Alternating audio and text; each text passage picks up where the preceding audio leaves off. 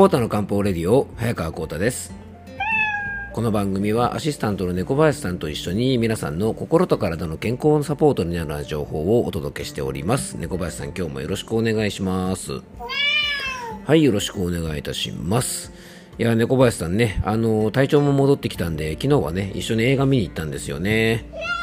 はい。まあ今ね、あの、ロードショー中のですね、ウォンカとチョコレート工場の始まりというですね、あのね、ジョニー・デップのね、主演で人気だったチャーリーとチョコレート工場のまあ続編というかね、あの、その前のお話をね、映画にした、あの、やつだったんですけども、なかなか面白かったですよね。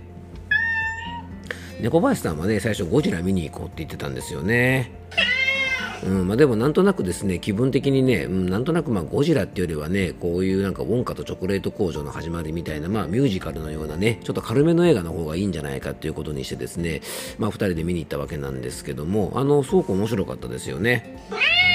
うん、まあゴジラもねすごく評判が良かったんで見たかったなと思ったんですけど多分ねゴジラって今までのシリーズもそうなんですけどね結構こう人間関係の話まああの怪獣のゴジラがねあの主人公なんですけども結構それにどう対応するかみたいな感じでねあの人間関係の話があったりしてあとまあなんかねあのちょっとまあ新しいのは見てないですけど今までのゴジラもねなんかこう自然破壊とかまあいろんなテーマがあったりしてですね意外とあの内容的に重たい可能性もあったんでね、まあ、ちょうどねあの歯の痛いのから治ったので、こうちょっと気分が明るくなるようなね、楽しい映画が見たかったんで、そういう意味じゃね、ウォンカとチョコレート工場の始まりはね、非常に軽くて良かったですね。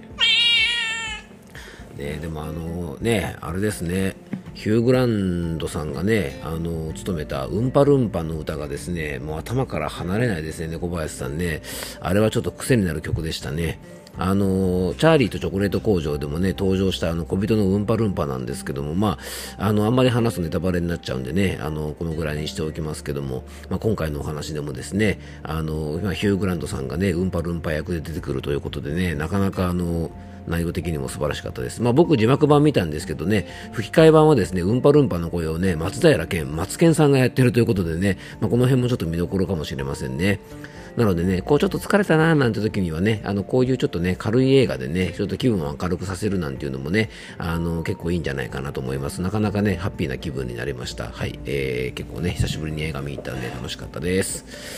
えー、っと、今日はですね、あの、皆さんからのメッセージをね、いくつかご紹介しながらお話を進めていきたいと思います。えー、まずですね、養生ネーム、えー、マツコデトックスさんからのメッセージです。えー、マツコさんね、ありがとうございます。えー、こんにちは、コータ先生。歯の痛み、本当に大変でしたね。生活にかなり支障もあったでしょう。配信は休まずやってくださってありがとうございました。五行学説を絡めた桃太郎のお話、とっても入りやすかったし、興味深く聞けました。知らないうちに私たちは五行説の考えを取り入れた暮らしをしているのだなと思いました。もう少し詳しく知りたいなと思ったので、書籍を検索してみたところ、あまりに量が多すぎたため、とりあえず図書館で初心者にも分かりやすそうなものを何冊か借りてみました。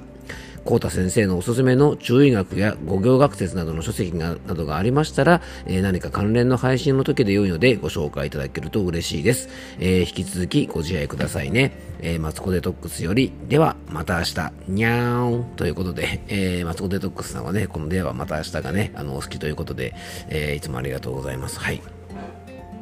あの、歯の方もですね、本当にご心配をおかけしたんですが、あの、さっきもね、映画見に行くくらいちょっと元気になってきたって話したんですが、あの、年内の治療はね、もう歯医者さんで終えて、あの、ちょうどね、これ以上ちょっと進めると、年末年始休暇中にね、ちょっとこう治療の過程が中途半端になっちゃうということで、今だいぶね、症状がもうかなり落ち着いているので、まあ、年が明けたらまた本格的な治療というかね、多分歯のかぶせ物とかその辺のものを作って終わりかなと思うんですけども、あの、そんな治療をする予定なんですね。うんあの先日のね桃太郎と引用語行説の関係が面白かったということで、まあ、これ本当にね多くの方に楽しんでいただけたようでよかったです。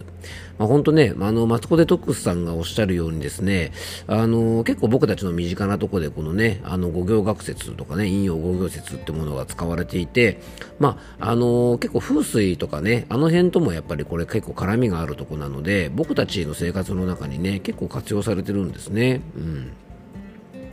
あの昔話と五行学説のつながりとかはですねこれ結構ネットとかで調べると金太郎とかですね浦島太郎とか、まあ、そういうねいろんな昔話とね引用五行説がつながってるっていうネタが出てきたりしてねなかなか興味深いですよね。あとあのかぐや姫なんかもかなり五行学説が入っているようでねこれいろいろ調べていくと面白いと思います。まあ、こういったね昔話ってあの日本から発祥したものもあるんですけども割とね昔のことなので中国から伝来してきたお話がちょっとこう日本でアレンジされて、えー、伝わってきたりするものもあるので、まあ、そういうねあの昔話の伝来なんかを考えていくとやっぱりね五行学説とつながっていてもおかしくないのかななんて思います。はいで、まあ、あの、引用語行説とかね、そういった中学的なものをね、ちょっと勉強したいなんていうね、ことで、まあ、本当素晴らしいと思います。あの、書籍の紹介なんですが、以前ね、あの、漫画で学ぶ漢方とか中学に関しては、えっ、ー、とね、1246回目のエピソードで、えー、ちょっとお話をしているのでね、あの、読みやすい漫画で学びたいな、なんていう方はね、ぜひそちらのエピソード、1246回目の配信をね、あの、もしよかったら聞いていただきたいと思います。でね、あのー、まあ、この漫画とかのも含めてなんですが、漢方の書籍ってね、すごくたくさん出版されてるんですけども、あのー、どれもですね、結構あの、不調のね、こう、種類別の養生法、例えば、頭痛の時はこういうことをするといいですよとか、例えば生理痛の時にはこういうものを食べて、こういう養生をするといいですよ、みたいな形で、あの、漢方の知恵を使ってね、あのまあ、使った養生法を紹介する本が結構多いと思うんです。あと例えばね、〇〇タイプの方はこんな生活養生をするといいですよとかね、例えば、えー、血液が少なめの血虚のタイプはこういうことをするといいとか、ストレスが溜まりやすい気体タイプの方はこんな生活をしておくと体が楽ですよという感じで、あの、漢方にね、こう興味がない方でも、まあ、興味を持ってもらいやすい内容だったりするので、まあ、漢方理論とかね、中医学の理論が、まあ、考え方とかね、あの、その辺をちょっと学びたい、うん、引用語行説なんかを学びたいという方には、もしかしたら今結構出版されてる本っていうのは生活養生が中心なのでちょっとあのこう物足りないのかもしれません。で、あのー、五行学説を学ぶとなるとですね、一般の方が読む本よりは、どちらかというとですね、漢方をしっかり学びたかったりとか、まあ、あの、例えば仕事で漢方を活用したい、なんていう方向けの書籍なんかをね、読まれた方が、もしかしたらいいかもしれません。でもあのね、最近たくさん出版されてる養生中心のね、あの漢方の本とかでも、割とこう最初の部分とかに漢方理論についてね、あの、簡単にまとめてくれて、すごくわかりやすく書いてくれてる本もたくさんあるので、あの、図書館なんかにあるね、漢方本なんかを何種類か読むとですね、結構基本的な部分はさらっとね、こう学べる。例えば陰陽とは何かとか、えー、気血水とは何かとか、えー、例えばね、えっ、ー、と、五臓とは何かとかですね、まあ、五行とは何か、みたいなね、あの、本当に簡単な知識はね、この辺のものでもあの学べるんじゃないかなと思います。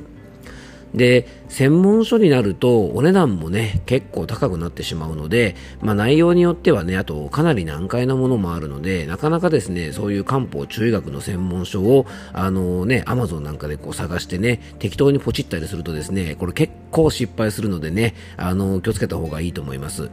僕もね、最初よくわからなくて適当に買ったらですね、結構失敗した本が昔ありましたんでね、なんかめちゃくちゃなんか表現が難しかったりとか、あの、ちょっと古めかしい感じだったりしてですね、最初に読むにはちょっと難しすぎたものなんかもあったんで、あの、やっぱりちょっと選び方大事だと思うんですが、あの、僕がね、えっと、おすすめできるものがあるとしたら、えっとね、初版がですね、この本、えっとですね、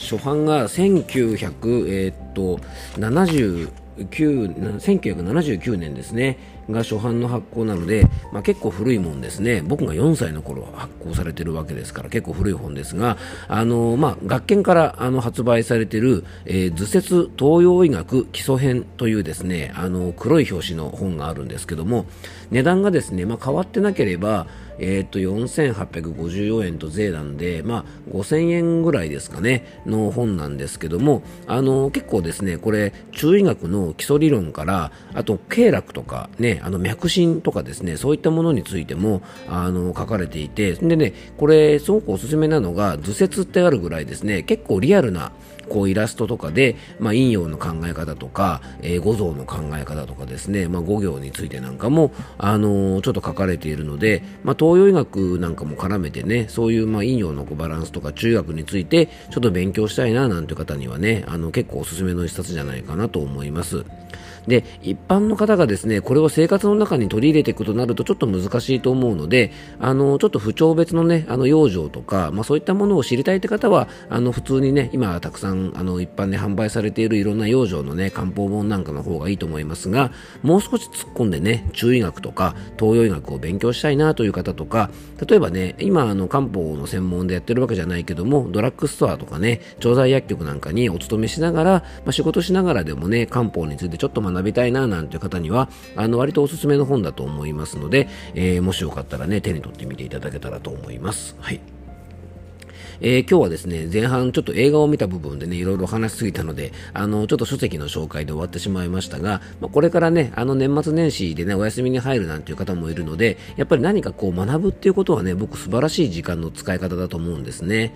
あの、僕もまあこれから先ね、まあどういう人生を歩んでいくかわかりませんけども、あの、一生何かしらこう学び続けたいな、なんていうふうに思っているので、あの、せっかくね、お休みとかで少し時間があるなら何かテーマを決めてね、まあ中学とか、ね、あの漢方とかでは全然なくてもいいんですけども何か好きなこととかね興味があることにをですねちょっとテーマを決めて学んでみるなんていうのもあの素晴らしい時間の使い方だと思うしあの普段やってる仕事とちょっと切り離してねあの全然違うことを勉強してみるなんていうのも素晴らしい気分転換だと思いますからね、まあ、これから休みに向けて何かそういう本なんかを一冊買ってね休み中にちょっと勉強してみるなんていうのもあのいい過ごし方なんじゃないかなと思いますので、えー、マスコデトックスさんのねあのちょっとご質問のお役に立てれば、えー、嬉しいななと思います皆さんもよかったらね、何か勉強してみるといいかもしれませんよね。はい。